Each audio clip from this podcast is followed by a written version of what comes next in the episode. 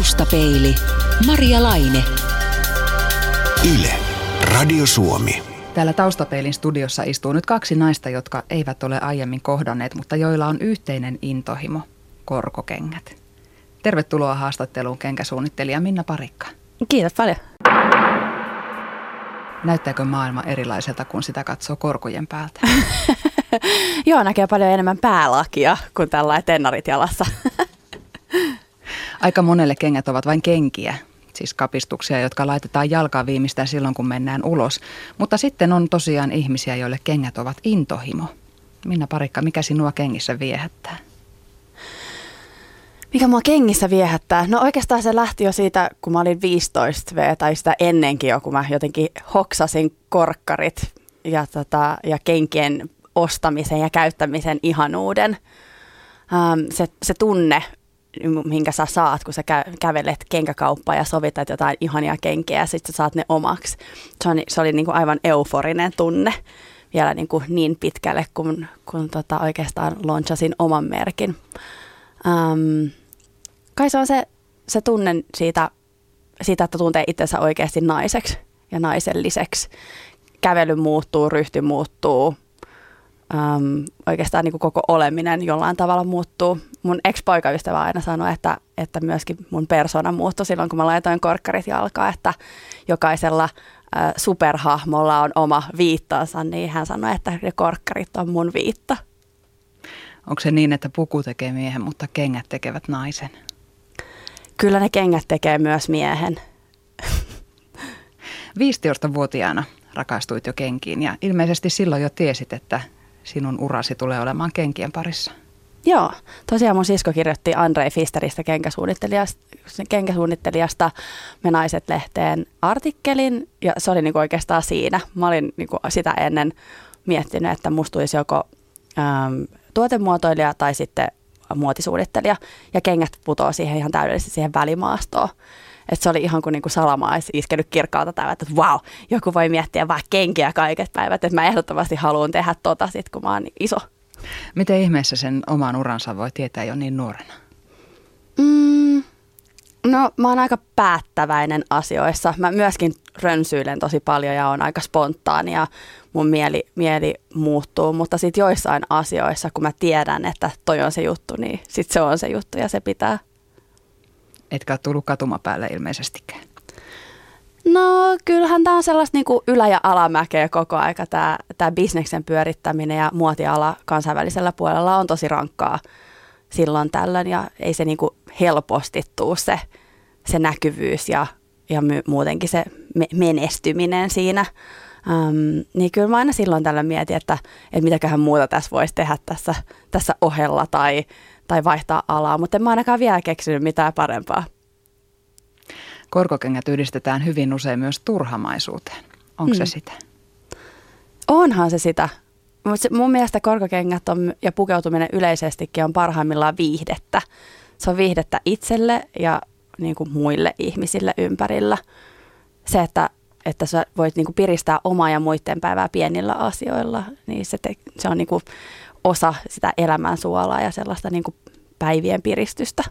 Ja toisaalta onko turhamaisuudessa mitään pahaa, jos se nyt ei niin kuin ihan koko persoonaa määritä? Mm. Mä oon myös ehdottomasti ton puolella, että, että pitää olla paljon kontrasteja elämässä ja myöskin persoonassa ja pitää olla paljon eri mielenkiinnon kohteita. Että miksei sitten se niin kuin itsestä huolehtiminen ja äm, sitä ulkonäöstä huolehtiminen ole yksi osa sitä, koska kuitenkin me kommunikoidaan niin vahvasti pukeutumisella ja ulkonäöllä muille.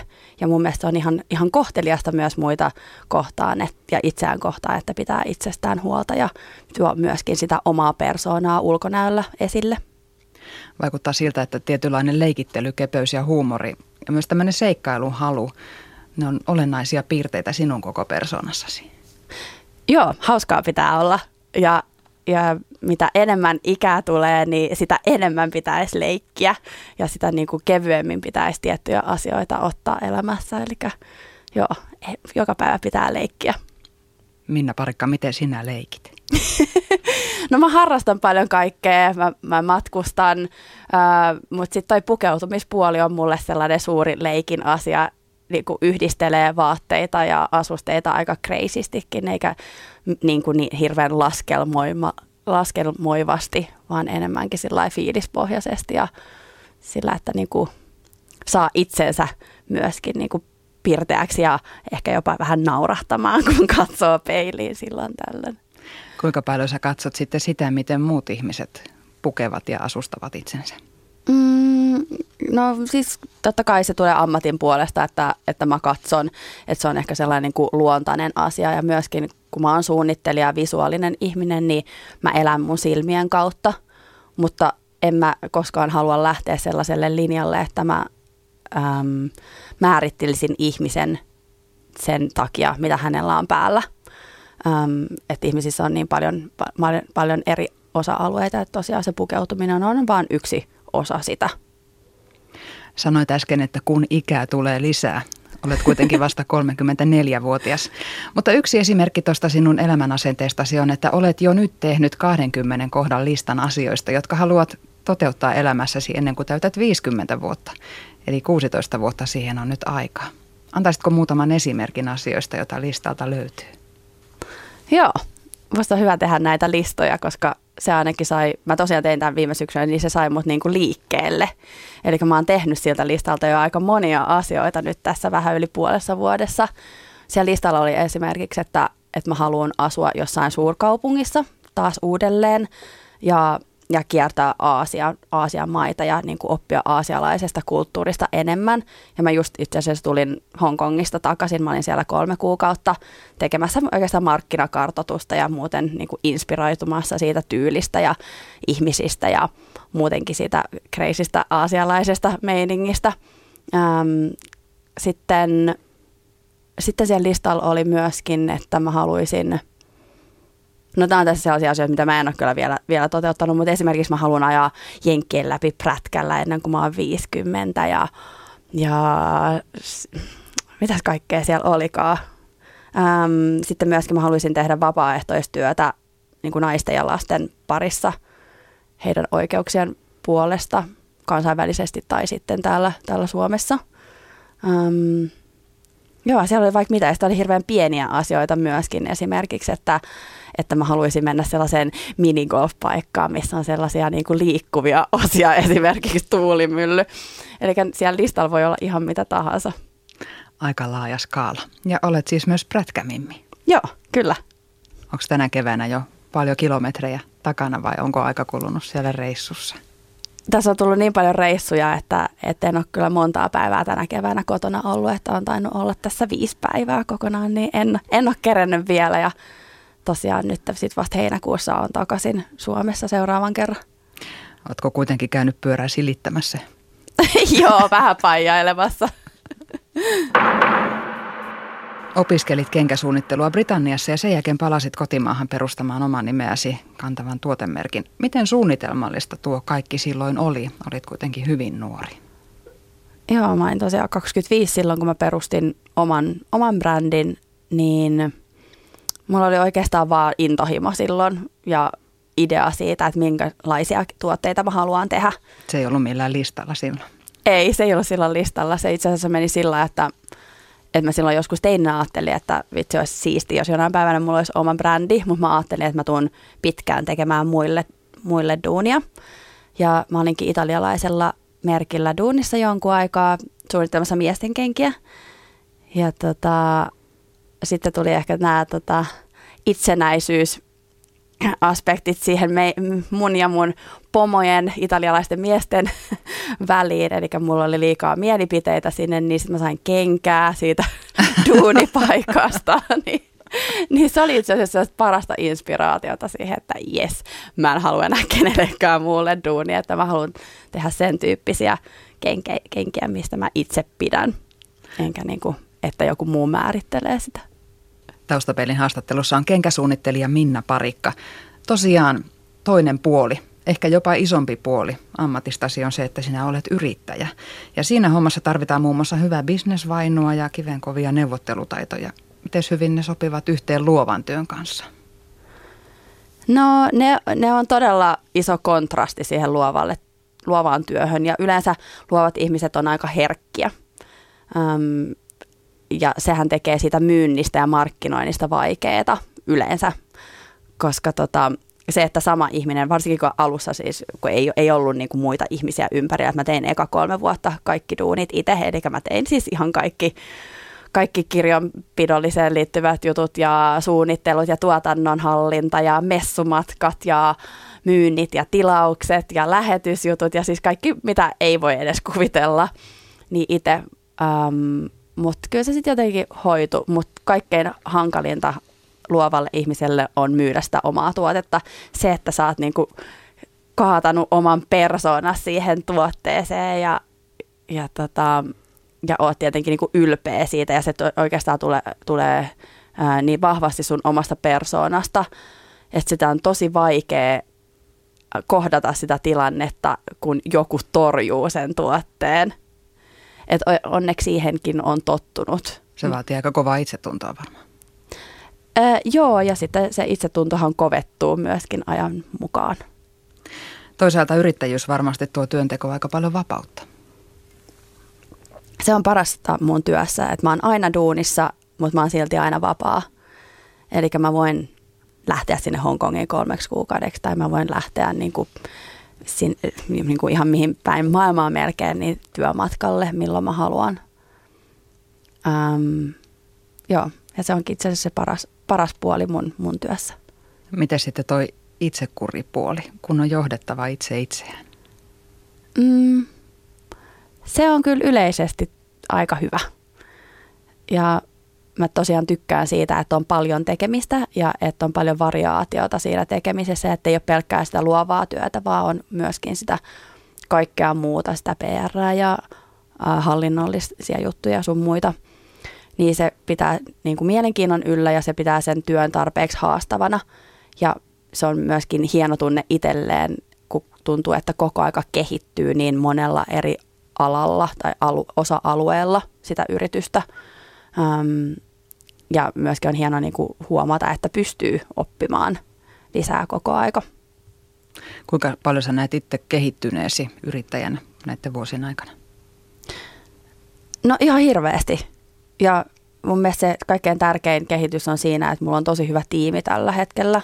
Eli mä pystyn paremmin keskittymään siihen, missä mä oon hyvä, eli siihen visuaaliseen puoleen ja siihen niin kuin merkin eteenpäin viemiseen. Onko Suomessa helppo ryhtyä yrittäjäksi?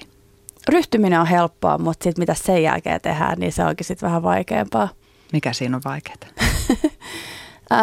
muotialalla tai muulla kansainvälisellä alalla äm, niin täällä on aika hankala toimia, koska kukaan ei tule täältä hakemaan, kukaan ei tule tänne etsimään uusia suomalaisia mielenkiintoisia brändejä, vaan meidän pitää olla aina ne, jotka matkustaa ja meidän pitää olla ne, jotka pushaa ja on aina sillä sillä kato nyt on hieno kenkä ja myymässä ja markkinoimassa ja pushaamassa sitä, sitä tossua oven väliin.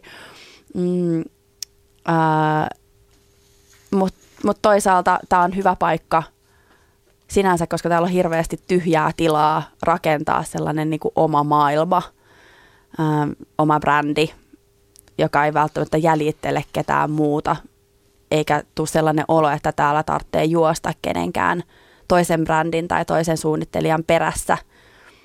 Ja se on myös hirveä vapaus, että, että Suomessa varsinkin kenkäpuolella ja muotipuolella, niin ei oikein ole sellaista niin kuin perinnettä. Eli mua ei laiteta mihinkään laatikkoon val, val, valmiiksi.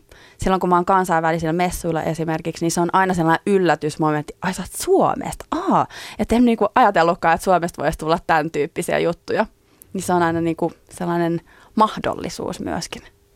Minna Parikka, mitkä ovat olleet sellaisia avaintekijöitä siinä, että olet lyönyt itsesi läpi sekä Suomessa että ulkomailla ja kuitenkin suht lyhyessä ajassa? Öm, meillähän on vielä ihan hirveästi duunia, mitä meidän pitää tehdä tuolla kansainvälisellä puolella ja mitä mä haluan, haluan tehdä ja mi- mihin mä niinku oikeasti haluan sen merkin menevän, niin se on vielä niinku tosi kaukana se, se sellainen päämäärä. Mutta miten ollaan päästy tähän päämäärään, niin on se niinku oma tyyli.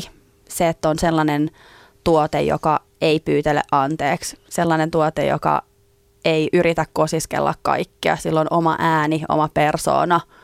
Ähm, sitä joko niin kuin ihmiset rakastaa tai sitten sitä joko inhoaa. Ja se on mun mielestä niin kuin avain ton tyyppiseen tuotteeseen ja, ja merkkiin, että, että ei lähdetä miellyttää kaikkia. Mikä se on sitten se päämäärä, mistä äsken sanoit? Mihin sinä tähtäät? No tietenkin mä haluaisin, että mun äh, brändistä tulisi sellainen niin kuin kunnon äh, kansainvälinen niche-brändi. Eli tosiaan se brändi ei koskaan tuole kaikille, eikä tarkoituskaan, ähm, mutta että siinä niin kuin tietyssä porukassa niin se olisi niin kuin tunnettu brändi, jolla olisi hyvä jakeluverkosto kansainvälisesti tavarataloihin, butiikkeihin, ähm, konseptiliikkeisiin, mitä meillä tällä hetkellä onkin, mutta siellä on vielä paljon paljon työsarkaa ja paljon paljon jälleenmyyjiä, joita me ei olla vielä tavoitettu. Mikä tällä polulla on seuraava askel? Mm, se oikeastaan, että me vaan skarpataan enemmän ja enemmän sitä meidän tämänhetkistä tekemistä. Sitä, että me ollaan enemmän aktiivisia esimerkiksi kansainvälisellä julkispuolella, kansainvälisen lehdistön kanssa, tehdään niin kuin kiinnostavia projekteja. Se, että, että myöskin äm, mallisto kehittyy koko aika, eli joka sesonkin näyttää erilaiselta, tuoreelta, uudelta, tuodaan uusia, uusia malleja. Esimerkiksi tänään just tuli meidän ekat tennarit ikinä meidän liikkeelle, että on koko aika jotain niin kuin uutta kerrottavaa ja uutta meneillään, niin se on niin kuin kaikkein tärkeää sen brändin selviytymisen kannalta. Mistä sinä ne ideat otat? Mikä sua inspiroi? No mua henkilökohtaisesti inspiroi eniten se aktiivinen elämä. Se, että mä saan harrastaa ja mä saan kokea ja tuntea ja, ja nähdä mahdollisimman paljon asioita, niin se suodattuu myöskin siihen, siihen tekemisen iloon äm, siinä niin kuin yrit, yrittämispuolella. Ja sitten tietenkin, niin kuin, mitä taas niin kuin selkeämpiä inspiraation lähteitä on, niin – niin aika paljon otan luonnosta, erilaisista eläimistä inspiraatiota, mm. niin kuin tro, tropiikista, ihan siis kaikesta, kaikesta elävästä, hau, hauskuudesta, äh, sarjakuvamaisuudesta, värikkyydestä, leikkisyydestä, myöskin paljon ns. Niin kuin, lapsenomaisia yksityiskohtia. Leikkiminen menee sinne asti. Kyllä. Taustapelin haastattelussa on kenkäsuunnittelija Minna Parikka. Aiemmin jo kerroitkin tuosta tekemästäsi 20 kohdan listasta niistä asioista, jotka haluat tehdä ennen kuin täytät 50 vuotta. Yksi kohta listalla oli halu tehdä vapaaehtoistyötä naisten ja lasten oikeuksien parissa ja tuo unelma on toteutumassa nyt ihan näinä päivinä. Olet melkein heti tämän haastattelun jälkeen lähdössä Nepaliin kansalaisjärjestö Interpedian kumppanijärjestön vapaaehtoistyöntekijäksi. Miksi tämmöinen haave? Joo, No, mä oon nyt tosiaan yhdeksän vuotta pyörittänyt omaa yritystä ja tässä koko aika tekee niin kuin itselleen töitä ja niille mun työntekijöille. Mutta tota, mulle, mulle oli hirveän tärkeää se, että mä pystyn tekemään jossain vaiheessa työtä joidenkin muiden ihmisten puolesta tai, ja hyväksi myöskin, niin sen takia lähden nyt vapaaehtoistyöhön ekaksi kuukaudeksi ja sitten katsotaan myöhemmin, että jos pystytään jatkaa tätä projektia. Mitä sinä ihan konkreettisesti käytännössä menet sinne Nepaliin tekemään? Eli mä menen suomalaisen Interpedia-järjestön kautta Nepaliin tällaisen Sea Wish-järjestöön, joka ä, ajaa naisten ja lasten asioita, jotka tuodaan maaseudulta Katmanduun äm, tekemään kotitöitä. Ja nuorimmat siellä on viisivuotiaita ja siellä myöskin on paljon kaiken näköisiä ongelmakohtia ja kaiken näköistä erilaista hyväksikäyttöä. Eli mä tuun tekemään tämän kuukauden töitä tässä Seawish-järjestössä. Mä tuun näkemään ihan tasan tarkkaa, mikä se tilanne siellä on ja myöskin tulen näkemään tarkkaan, tarkkaan sen, että mitä – mitä tämä Seawish oikeasti tekee näiden ihmisten hyväksi. Mä teen siellä jonkunnäköistä koulutustyötä myöskin, mutta sitten mä, mä myös, ää, tai mä pidän blogia tästä koko kokemuksesta suomeksi. Blogin nimi on Rakkaudesta, ne, na, Rakkaudella Nepalista, ää, jossa mä sitten niin kuin avaan tämän koko mun kokemuksen siitä, siitä tapahtumasta ja mitä, mitä mä sitten oikeasti rupean niin kuin tekemään siellä ja miten asiat edistyy ja millaisia ihmiskohtaloita mä näen siellä. Ilmeisesti yksi tarkoitus onkin saada sitoutettua muitakin suomalaisia tukemaan kehitysyhteistyötä lasten ja naisten hyväksi tämän blogin kautta. Joo, kyllä. Eli Interpedialle toivottavasti saadaan lisää kummeja tätä kautta. Osaatko yhtään arvella, että mikä sinua siellä sitten odottaa? Tota, no, suuri seikkailu. Ähm, ihan siis uude, uudenlainen kokemus koko, kokonaan. Se, mitä mä oon kuullut sieltä päin ihmisiltä, jotka on olleet Nepalissa ähm, vapaaehtoistyössä, niin, niin se on kuulemma todella mm, elämää muuttava kokemus. Ähm, sellainen niin kuin silmiä avaava kokemus, että, että kuulemma ihmiset on, ovat siellä aivan upeita. Siellä on todella köyhää, mutta silti ihmiset on tosi, tosi positiivisia, iloisia ja lämpimiä. Ja siinä on niin kuin paljon opittavaa myös meille suomalaisille, joilla meillä kaikilla tai suurimmalla osalla kuitenkin asiat on todella hyvin, että, että pitäisi olla niistä elämän pienistä asioista iloinen. Mm. Siellä ei taida paljon väliä olla sillä, mitkä kengät aamulla valitsee. Joo, ei, ei todellakaan, ei todellakaan. Ja blogin tarkoitus ei todellakaan ole olla mikään niinku, niinku style-blogi, vaan enemmänkin todella tällainen niinku emotionaalinen äm, ä, vuodotus siitä, että, että mitä kaikkea oikeasti siellä tapahtuu. Minkä takia on tärkeää puolustaa lasten ja naisten oikeuksia? Um, no, koska nä- näissä maissa niin naiset ja lapset on, on heikommassa asemassa. Ja tota, he, he tarvitsevat sitä ulkopuolista apua siellä päin. Tapaat siellä tosiaan muun muassa lapsityöläisiä. Ja muotiteollisuutta usein arvostellaan ihmisoikeuksien riistämisestä ja lapsityövoiman käytöstä. Miten sinä suhtaudut tähän ristiriitaan? Mm. Joo, kyllä. Kyllä varmasti. Ja Nepalissa mä toivonkin, että mä pääsisin myös johonkin valmistuslaitokseen, missä, missä valitettavasti näkyy tätä, tätä lapsityövoimaa, äm, että myöskin mä pystyisin kirjoittamaan ja raportoimaan siitä, että mitä, mitä se oikeasti on. Ähm, Mutta joo, kyllä, kaikessa teollisuudessa varmasti käytetään lapsityövoimaa, varsinkin jos on pieniä, pieniä niin kuin osia, mitä tehdään. Mutta tota, sen takia se onkin niinku tärkeää, että ne tuotteet, mitä ihmiset ostaa, niin ää, niiden alkuperämaa ja tekemistapa on tiedossa. Miten tarkasti sä olet itse perillä omien tuotteitesi tuotantoketjusta? Erittäin perillä, erittäin perillä. Mä käyn siellä kaikilla valmistajilla aktiivisesti ja myöskin meillä on valmistus Euroopassa, jossa tätä lapsityövoimaa ei juurikaan niin kuin käytetä. Leikittely ja kepeys leimaavat muotiasi, mutta tämä toinen puoli sinusta, se joka potee jonkinlaista maailmantuskaa, taitaa olla vähän vähemmän, vähemmän tunnettu julkisesti. Joo, joo, niin, joo niinpä.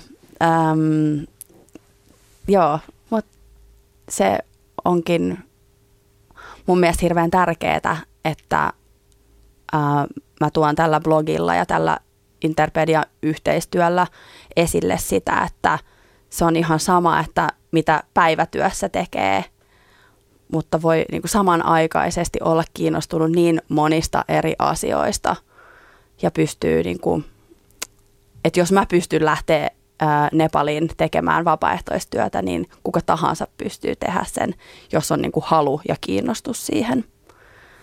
Et ihmiset on kuitenkin niin monipuolisia ja niin, niin tota, monisäikeisiä, niin se olisi aika ihmeellistä, jos, jos niin kuin joku henkilö olisi pelkkää sitä pintaa, sitä pelkkää niin kuin vaatepuolta ja kenkäpuolta ja ulkonäköpuolta.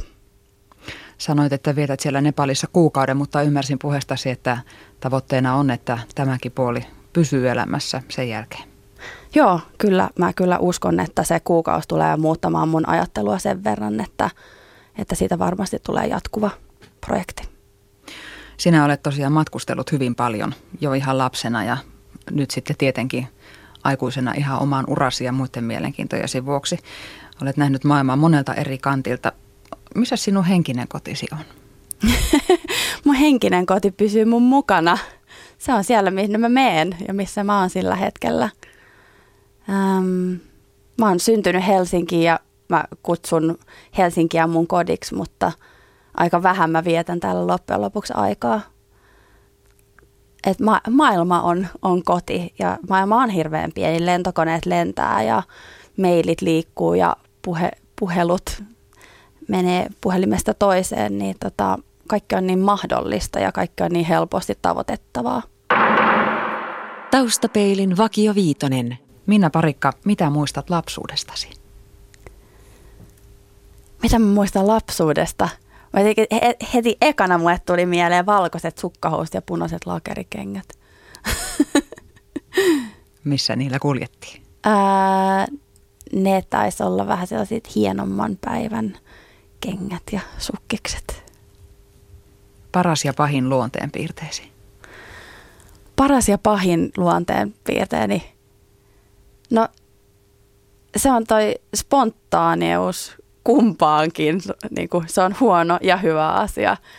Ähm, sillä pääsee eteenpäin, mutta silloin tällöin voisi ennen, enemmän pohtia asioita, eikä aina tosiaan hyppää sinne syvimpään päätyy. Otammeko me muuten me ihmiset elämän liian vakavasti? Usein, Usein. tuntuu, että kaikkia valintoja harkitaan joskus vähän liiankin Joo, joo, todellakin. Mä myöskin tuolla Hongkongin, Hongkongin pätkänä, niin, niin äh, tutustuin sen meditaatioon jonkun verran, niin sehän juuri pohjautuu siihen, että ei pitäisi miettiä liikaa asioita, vaan niin kuin, että just do it, että sinne vaan tekemään niitä asioita, ei miettimään. Onko tämä spontaanius johtanut joihinkin pahoihin pulmiin joskus? On jo monta kertaa. Se toimii erittäin hyvin äh, yrityspuolella, mutta sitten välttämättä tällä, niin kuin, ähm, tällä niin kuin vapaa-ajan puolella se ei ole niin hyvä asia. Millaisten ihmisten seurassa viihdyt? Luotettavien ihmisten ähm, ja hauskojen, kepeitten. Ihmiset, jotka ei ole katkeroituneita, jotka ei ole niin kuin, jättäneet niitä asioita tekemättä, mistä ne on haaveilleet. Tai että he näkevät vielä sen mahdollisuuden, että he voivat jonain päivänä te- toteuttaa ne haaveet, mistä ne sillä hetkellä haaveilevat. Missä olet mielestäsi onnistunut parhaiten? Hmm, wow. Ää, missä mä oon onnistunut parhaiten? Mm. Mä oon onnistunut löytämään hyviä ihmisiä mun ympärille tällä hetkellä. Millainen on toistaiseksi toteutumaton haaveesi? Toteutumaton haave. Hmm. Monia taitaa olla, mutta valitse Nyt yksi. ihan hirveästi. Tämä on sellainen haave, mikä ei kyllä välttämättä tule koskaan toteutumaan. Mä, mä olen sen verran realisti, että ei tämä välttämättä toteudu, mutta mä haluaisin joskus mennä sellaisen ää, prätkärakentaja, duunari, äijän oppiin ja rakentaa pyöriä. Tulisiko niihin pupukorvat? en mä tiedä. Jotenkin myöskin tuntuu, että toi prätkäskene aika usein on aika vakavaa. Eli kyllä mun haaveena olisi, että ne, ne pyörät, mitä mä rakentaisin, niin olisi tyyli jotain pinkkiä glitteriä, jos olisi käsin maalattu ja My Little tai jotain ihan vaan ärsyttääkseni. Taustapeili. Yle. Radio Suomi.